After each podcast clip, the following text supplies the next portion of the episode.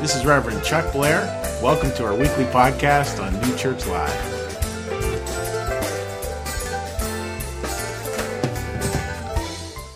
So, good morning, everybody. Great to have all of you here today as we sort of I feel like we're closing out the summer and, and again, lots of good stuff. Summer shows for a lot of us, a lot of good stuff, challenging stuff. We welcome all that here at New Church Live. And what I wanted to do again with this, with this series we're using this fall that we're going to be launching today is, is to get really clear. Like, all right, so what is it that we do? It's based on this idea. This is what we do. This is what we do. These are the things that we do as a congregation. We care, we bless, we love, we give. And they're all connected, but I want to sort of pull each one apart in turn and look really specifically at, at what it is we do with each one of these things and how they can really open up our lives. So to get started with that, Today we're going to be looking at, at, how is it that we truly become caring. And a lot of the part of how we truly become caring is learning to find an appropriate amount of humility in our lives. Now, I'm not talking about no self confidence. I'm talking about that part of us that just can get pushed way too far out there, can become consumed about how we fit in and do we fit and do we belong? All those questions that are just sort of intractable to answer. They're impossible to answer. So the way I want to get at that is I want to start with a set of two questions. The first one is, I thought I was all that when? So what I'm going to ask for is I'm going to ask for just two or three people to volunteer, raise your hand, and you're going to complete that statement. For me, I thought I was all that when I got an orange Schwinn five speed Stingray with a banana seat and a big high bar. It was like one of those ones they had on the Brady Bunch. Um, I thought I was all that when I had that, when I finally had that thing, and I learned a few things different through my life. So that's what I'd like to do is just start with that question. Then we're going to flip to a second question. We're going to remain out there in the audience. And again, another two or three people who will just answer that one. So the first question here, I thought I was all that when. If you're on our online audience, feel free to text me in an answer. So just raise your hand and I will be around.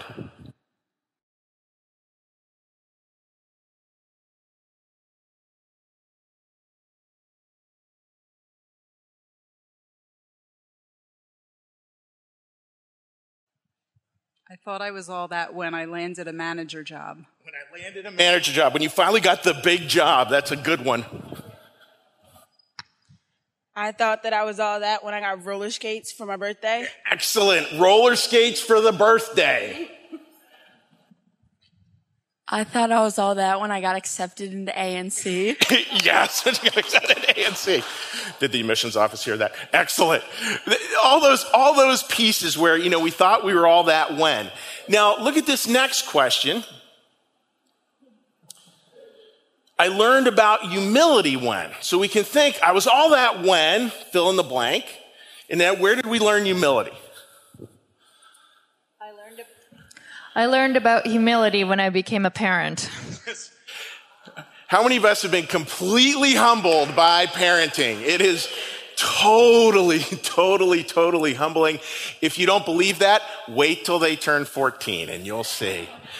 I learned about humility when. What's another answer there, folks? Another answer. I learned about humility when. Can we get that right? I just start out that I thought I was all that when I decided to stop coloring my hair, and I learned about humility when my girlfriend lost her hair. Yes. Oh, that's good. That's good. You know, those things that we work on so hard, and then we see people lose those very things, and all of a sudden it puts it all into perspective. Folks, give everyone a round of applause.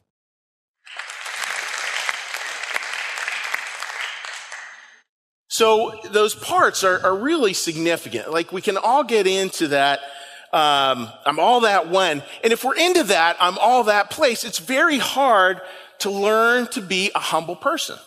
And it's very hard then to learn to care. When we're all caught up in the right roller skates or the right school or the right Schwinn bike or the right hair color, it's just, it's just really, really hard or the right job. You know, it's just really hard to be a caring person it's hard to start to think about others because we're always so worried about our positioning, so to speak. So I want to share with you a story here from the Bible that, that gives us some beautiful insights into it. And it's a story that talks about such typical human uh, proclivities for how, how we sort of see the world. And again, I want to say, and many of you have heard me say this before, it's really the beauty of the Bible. You know, the beauty of the Bible for me is that this is not sort of a sanitized document that tells you all the ways to be perfect. It's a document that's made up of stories of people like you and me who've wrestled with this thing called faith for thousands of years. Sometimes the wrestling goes well, and sometimes it doesn't. It's very much about the human condition. So I'm going to be reading to you here. We're going to start with a story from Matthew chapter 20. And, and this is a story about a mom sort of trying to get her sons a little up there in terms of the, the fame category. This is how the story starts. And the mother of Zebedee's son came to Jesus. Now, Zebedee's son means James and John, two of the 12 disciples. There's 12 people following Christ. There's these two guys, and their mom says, I need to go talk to Jesus about how we can kind of get you bumped up.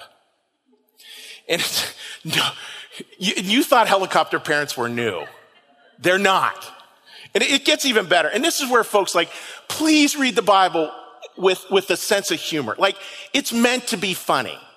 If you find the Bible, Bible too serious, you're missing the point.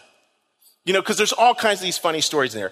So then the mother of Zebedee's son, think helicopter mother, comes to Jesus with her sons, with the two of them. And then here's where it says, and kneeling down asked a favor of him. Now that's sort of that false humility, right? That, that, uh, you know, and you can just picture like, hey, I got these two guys, I gotta get, she brings them up and then she kneels down on the ground. She, sons, you guys gotta kneel down. You know, this, this real deferential thing, which is Christ. I mean, I can just look at him going like, what? It wasn't the typical way that people were talking to Christ. You can kind of get a sense that there would have been a smile on his face, not a frown, but a smile because he knew what was coming. And this is how, this is how it goes on. What is it you want? He asks. And she said, grant that one of these two sons of mine may sit at your right and the other at your left in your kingdom. Grant that one of these two sons of mine may sit at your right and the other at your left in your kingdom. It's, it's, it's kind of like, folks, it's, it's, it's, we lose the power of these words. So shortly before this part of the story, shortly before this part of the story, the disciples had had this beautiful vision of Christ and almost like a dream-like vision. Now, probably a lot of you don't know this. That's fine. It's just to give you a little context to this. It's where Christ all of a sudden starts shining like the sun. Starts shining like a sun, sort of like a big guardian angel. Here's this guy I've been walking with. He's just this normal guy. All of a sudden you go on a hike and the guy starts shining. Just think about that. And then all of a sudden, as he's shining, to the law and the prophets, you know, uh, Moses and Elijah, these ancient, ancient prophets that were thousands of years before that show up at either side of him. Two of these people everybody knew about. And they're shining too. One on his, fill in the line, one on his, what hand? His right hand, and one on his left hand. So these two disciples see that and they're going, that's going to be us. That's going to be us. We just need to get mom to convince Jesus of it. So she tries. She tries to it. One on the right hand, one on the left. Story of the Transfiguration. They're trying to be part of that story, to rank right up there with Moses and Elijah, like George Washington, Abraham Lincoln. That's sort of what they're trying to do. Now, these two disciples were considered so, so, so powerful. Jesus actually had a name for them. You can see it in the bottom right there. He called them the sons of thunder. That's how high energy these guys were. Be kind of cool. Like if, if you were, and imagine they're twins, you know, imagine somebody calling you a son of thunder. That's pretty cool. Isn't it interesting, right? Like, like here are these guys, all this hubris, all this swelling up, all this sort of this, this posturing this, this looking back to the transfiguration, it's pretty obvious that what these guys are bucking for is this. Privilege, prestige, and please say the last with me. Privilege, prestige, and power. Like if we can just become that, if we just fit in there. You know, and I think a lot of us wrestle with that, right? Like if I could just be part of that group, that's the in group. If I could just be part of that team or, or part of that work team or part of that this or part of that that, then I would finally have it. Then I would finally have it. In other words, they wanted Jesus to say, in one word, favorite. That actually, you two are my favorite. It's very hard again to imagine something where, where we can actually be caring people in that. Now, as the band comes out, as the band comes out here for the third song, I'd ask you to think about yeah, where can that show up for you? And, and, and think of the cost of that, folks.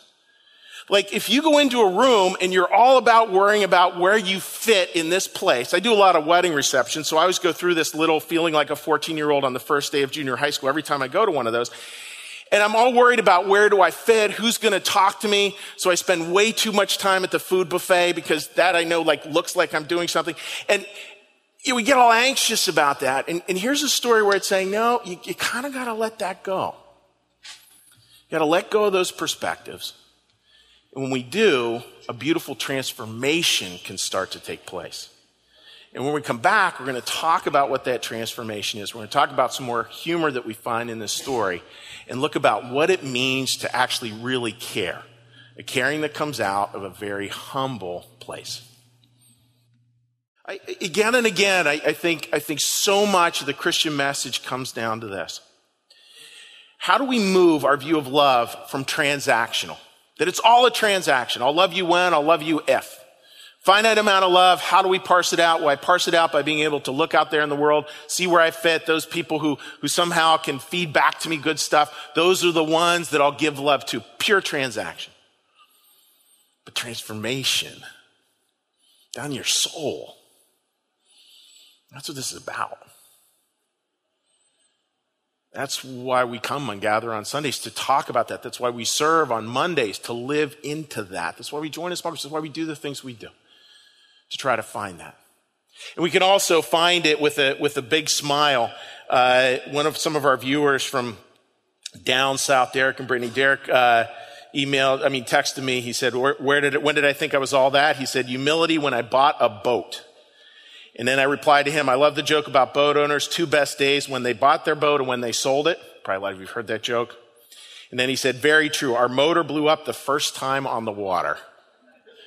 And, and that's, and that's kind of the way life goes, right? We can think, I'll have this thing and then I'll fit in this way. And that's what this story's about. And then I'll be able to fit in this way. I'll have prestige. I'll have, I'll, I'll be able to fit in a new way and somehow life will all be good. And that tends not to be really how it works.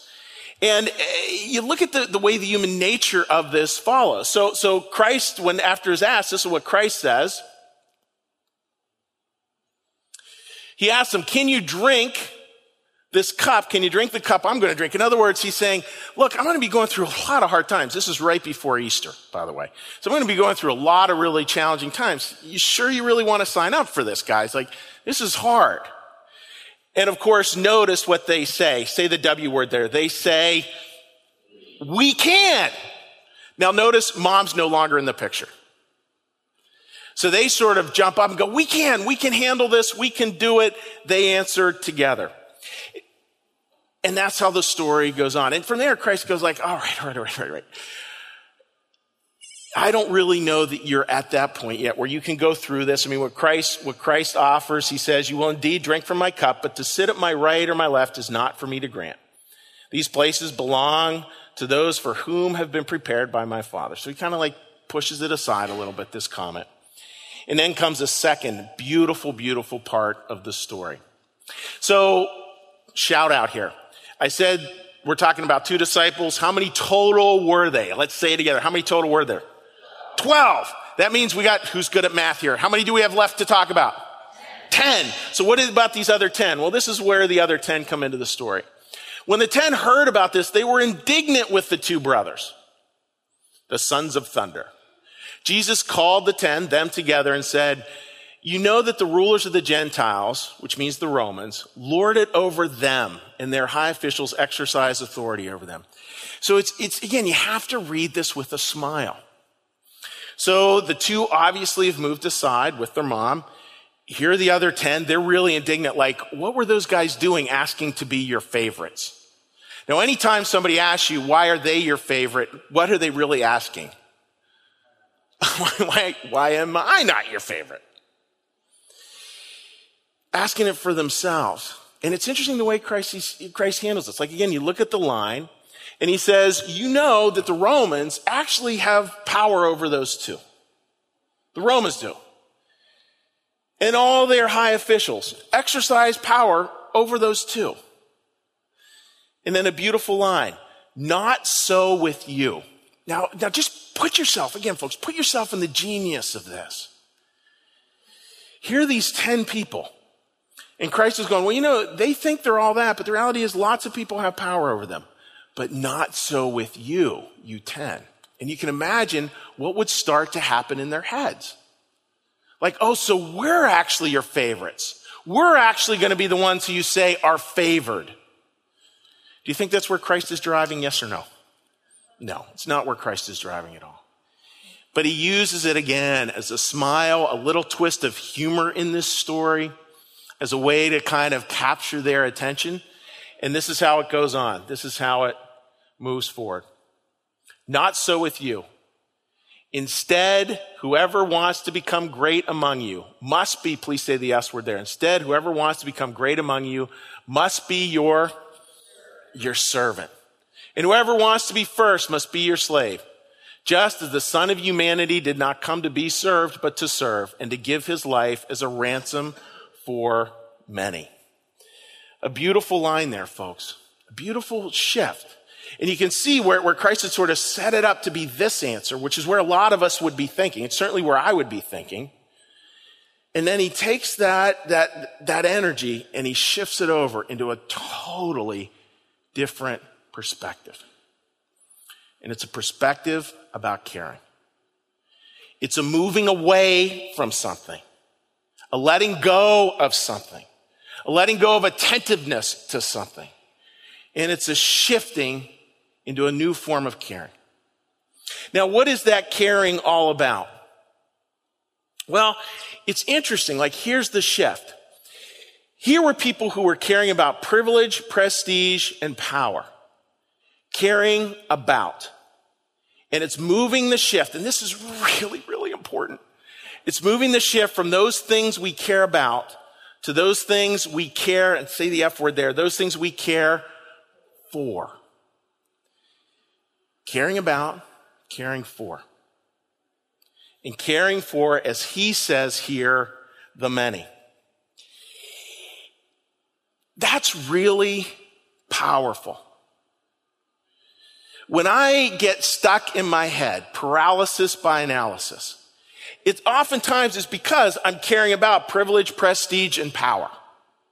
Where I fit, where I belong. Am I number one? Am I your favorite? Am I that person's favorite? All those different things. And here, Christ, you know, he doesn't admonish them for that. He doesn't say you guys are way off the base. He doesn't do that. Very typically what he does is he just, he just points us in a different direction. He goes, okay, this. okay, you can have that perspective. Let's look at something different. Here's, here's the optimism to it, folks. And this is, this is where like, I, I really want you to feel good. You know, if you're a first time attendee, I want you going out here feeling good about faith, feeling good about religion. And, and that's hard to do. You know, frankly, some of the meanest people I've ever met have been religious. And, and, and how do we kind of recapture that, that religion isn't supposed to be that thing? New Church has an interesting perspective on this. I grew up hearing a lot about like, look, you, you are, you are sort of messed up and you need to do all these things. You need to stop doing all these things, all these sins. You need to stop, stop, stop, stop, stop. So I grew up with kind of a pretty um, darker view of human nature. And I don't see it that way anymore. And then it begs the question well, then why does the Bible talk so much about thou shalt not, don't do this, don't do that, don't do this, don't do that? This is why. And this, this, should, this should just like, this should give you chills, I think. It's because you're a good person.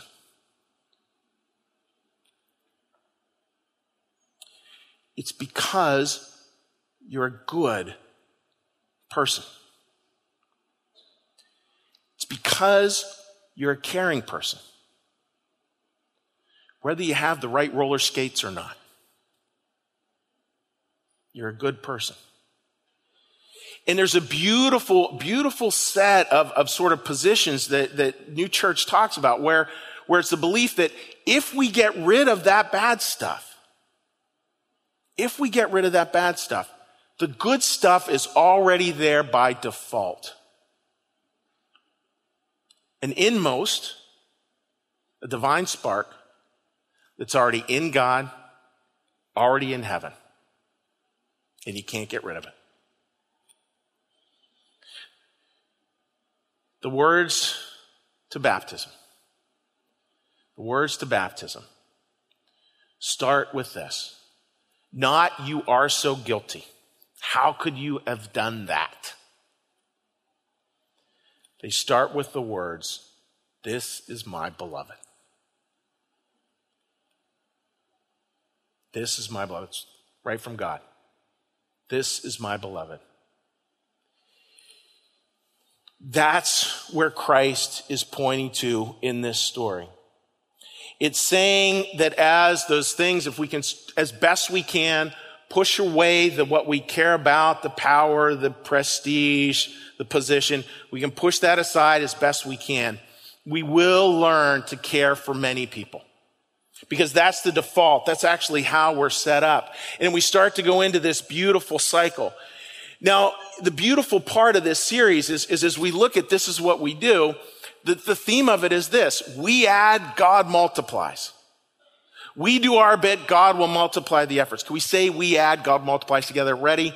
We add, God multiplies. We add, God multiplies. I mean, that's simply, that's a very simple, simple, basic, powerful spiritual dynamic. We add, God multiplies. We let go of a few things. We add a few caring efforts. God multiplies it. And this is how New Church holds that. You kind of have God and think of God as love as being the multiplier. We bring goodwill to that. We bring just, just basic goodwill. Like we're going to bring goodwill here. Even in difficult circumstances, if I have hard things to say, I'm still going to bring goodwill to it. I'm still going to wish best for other people, even in difficult circumstances. And then I'm going to have faith at the same time. Faith is the eye of love, how Emanuel Swedenborg defines it. Faith that understands peace. Faith that knows that there is a big picture. I've said this before, but I know we have a number of first time people here today. How can that be true? Faith that knows that there's a big p- picture. All of you know that already. I'm going to ask the parents in the audience to shout this out. Your child or your children have a nightmare. They crawl into bed with you, the most safe valley in the world between mom and dad. Safest geography there is. What do you tell your child? Somebody shout it out. It's going to be okay. It's going to be okay. That's the basis of faith. It's something we know in our core. It's not hung up out here, position, prestige, all those things, the worries of this, the worries of that. It's, it's, it's, it's, it's a core value that we really come to know deep in our hearts. And that cycle ends up being this beautiful thing. Swedenborg goes on to say, like, the God part, God is, says right here in this passage, God is goodwill and faith in us. Like that part is God's dwelling in us. It's not a voice outside of us.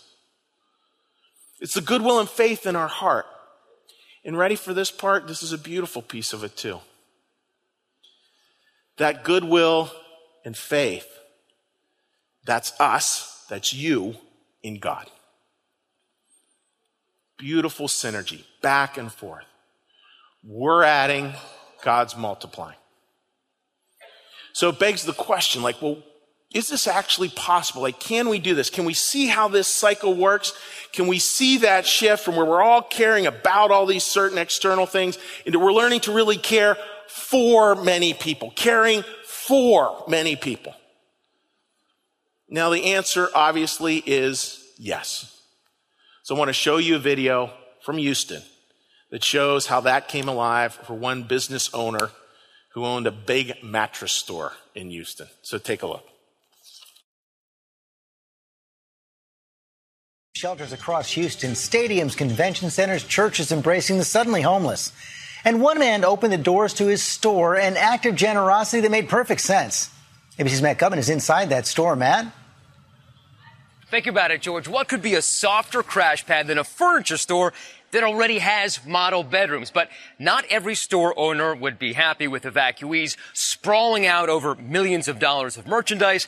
But then again, not every store owner is a Texan known as Mattress Mac. Okay, no problem. This is Jim McIngvale, better known as Mattress Mac.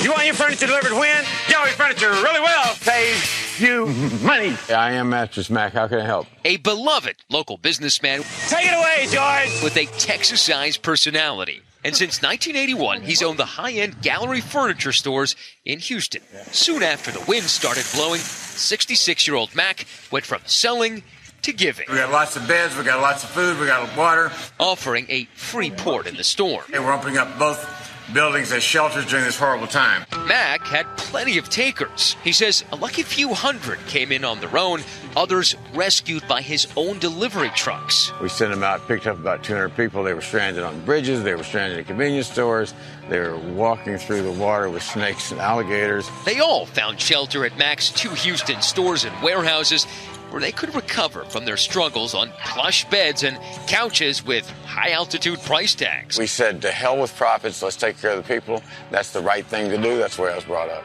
I just thought we was going to go like to a shelter, you know, and it'd be like really hard times for us right now. But now, being here, oh, I'm I'm so relaxed. Thanks for all you do. This has also become a crash pad for a National Guard company on break. These $12,000 beds, quite the upgrade from their standard issue cots. And he's not concerned about any wear and tear. Furniture's made to be set on, slept on, laid on, whatever. So you use the product. It ain't gonna hurt it. Are you going to resell the product afterwards? Absolutely. Okay. We'll have a Harvey floor model sale or Got it, something. I'll right. come up with some stick, you know. When they said uh, a gallery furniture, I was like, they got to be joking. This is Carol. She's here with her daughter and two grandsons. Home for the past three days has been this living room display. So you were also in Katrina? I was also in Katrina. I never thought I'd being here that we would go experience the same thing, but we did. Back then, she was trapped on the sixth floor of a building in New Orleans. We got rescued by the Coast Guard, and they took us to this convention center in New Orleans. How many people were there? Oh, hundreds and hundreds and hundreds. It was horrible. This time, she was rescued by the fire department, which brought her to Mac's place. He didn't have to do this. And he made it so comfortable. When I left home, I left home without some of my medications and some of my medical equipment, and they supplied it. Countless other businesses are also stepping up. Bakery workers here stuck at work stayed up all night, baking bread to feed first responders. Restaurants giving away free meals to rescuers as well. And even Airbnb teaming up with their hosts to offer free rooms to evacuees. This is where we have all our dogs staying. And back here at Mac's Place, doing everything they can to make their temporary guests more comfortable. And for the adults, on the menu, not your typical riding out the storm fare, thanks to donations from a local restaurant. What are you eating there? Prime rib and mashed potatoes. The smiles here, contagious. It's really, really good. Mac stores have also become a neighborhood drop off for donations food, water, medicine, and pet supplies for those who've left everything behind. People have brought so much that we've been sending it out to other shelters. Put the heavy stuff on top. Appreciate you doing this for us, my friend. Thank you so much. Nearing his seventh decade, Mac himself literally worked 24 hours straight. Despite it all, his store, amazingly, is still open for business. You know, somebody said, Are y'all still a shelter or a furniture store? I said, We can be both. It's not an either or proposition. And walking down those canyons of mattresses stacked high, we came across Ruby Hayes, reaching out to Mattress Mac. My 84th birthday. You spent your 84th birthday here. Monday. She says Harvey took everything from her. And right there, Mack does something better than dry off her tears. I'll give you a mattress for your birthday. How's that? Oh, I got to give you a birthday present. Happy birthday. Nice to see you. A true testament to the spirit of Texas.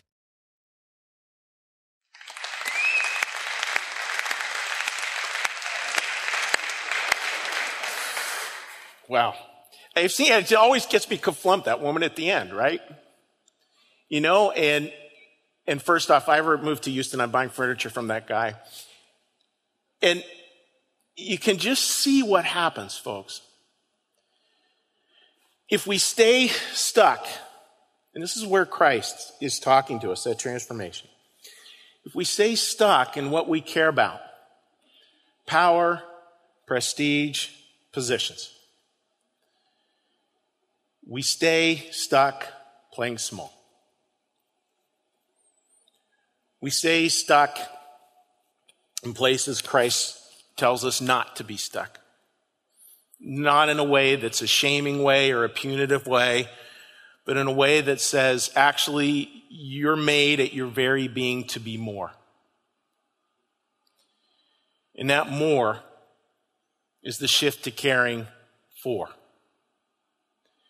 Caring, of course, for our dearly beloved ones gathered around us. That's where the circle starts. A circle then expands out to our community. A circle then that expands out to our world. A circle then that expands out to God Himself who holds the whole thing.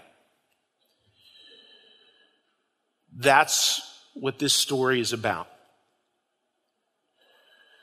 That's where we can get really clear in a very settled way that this, this is what we do.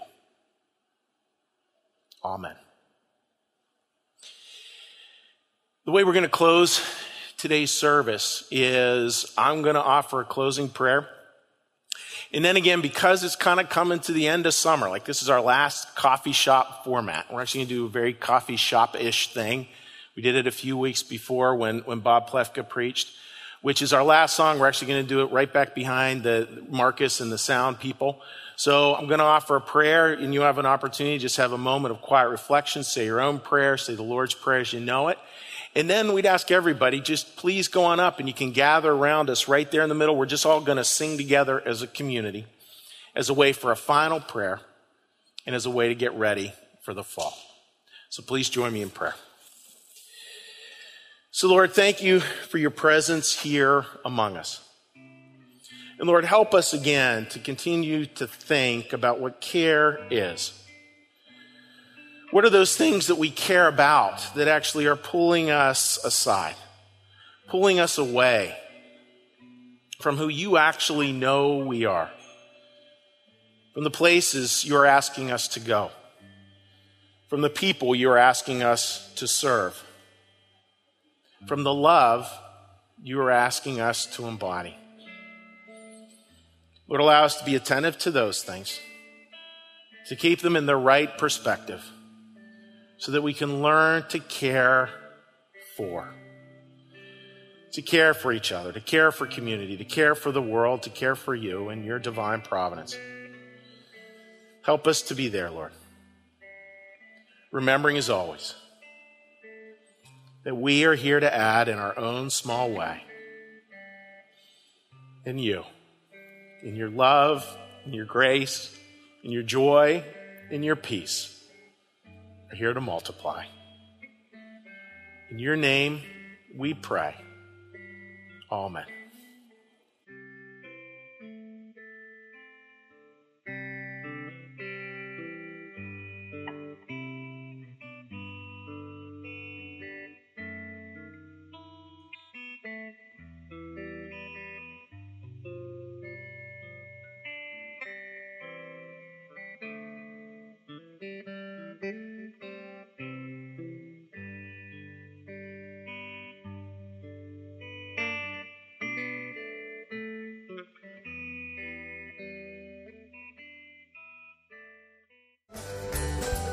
Thank you for listening. You can support this podcast at www.newchurchlive.tv.